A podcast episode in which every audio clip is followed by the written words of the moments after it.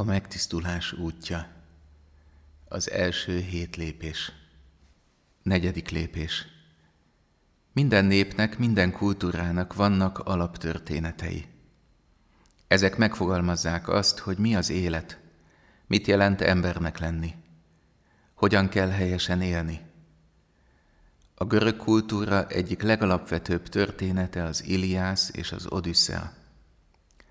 A Biblia egyik legalapvetőbb története pedig Ábrahám története. Mindkettő egy hosszú, kalandos, nehézségekkel teli útról szól. Ez az út nem más, mint az emberi élet. Az Odüsszea és a Biblia életfelfogása azonban nagyon különböző. Odysseus oda tér vissza, ahonnan elindult, Itakába. Ez egy önmagába záródó út. Az út főhőse a ravasz, talpra esett és bölcs Odysseus.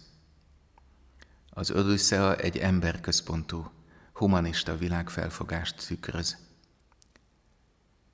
Ábrahám egy égi hívásra az idegenbe indul, az ígéret földjére. Egyetlen úti batyúja egy titokzatos ígéret. Az ő útjának főhőse Isten. Isten vezeti őt és menti ki sokszor olyan helyzetekből is, amelyeket a saját bűnei okoztak neki. A mi életünk is ilyen, mint Ábrahám útja. Isten hívott létre minket. Ebből a világból indul ez az út, de az ő örök létébe, az atyai házba vezet. Az életutunk főszereplői, hála Istennek, nem mi vagyunk – Istentől jöttünk, ő alkotott, és hozzá térünk haza. Az életünket ő fogja beteljesíteni. Adj hálát az életedért, ezért a titokzatos útért, amely nem ér véget a halállal, hanem Isten öröklétébe tart. Hogyan illeszkedik az életed útjába most ez az arándokút? Melyik lépés megtételében segít?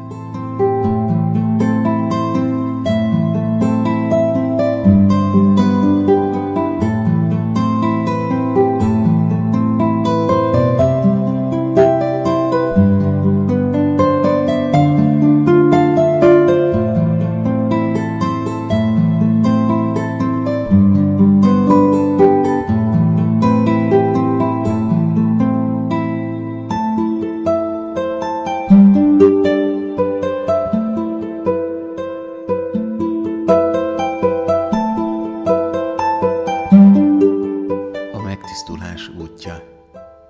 Az első hét lépés. Ötödik lépés.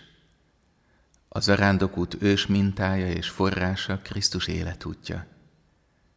Krisztus rejtett évei, a názáreti ácsműhelyben végzett munka készítette fel őt a messiási küldetésére. A csend iskolája volt ez. A Szent Család Jézus, Mária és József szeretet közösségében érlelődött Krisztus emberi lelke. Készült a megváltás művének végrehajtására. Az út csendje lehetőség, készület és érlelődés. A Mária úton való zarándoklás másik ős mintája és forrása pedig a szüzanya élete, az ő útja, az ő készülete is a csend évei voltak. A szeplőtelen fogantatás kegyelmi kiváltságára Mária az egész lényét átható, hatalmas igennel válaszolt. Ez az igen hosszan érlelődött, erősödött benne, egészen addig, amíg kimondta az angyalnak, történjék velem szavait szerint. Járd ezt az arándokutat Krisztussal és Máriával együtt. Kérd őket, hogy készítsenek föl az élet feladataidra. Alakítsák a szívedet. Csend van-e a lelkem legmélyén? Le tudok ereszkedni a mélybe, ahol hallható Isten kristálytiszta hangja.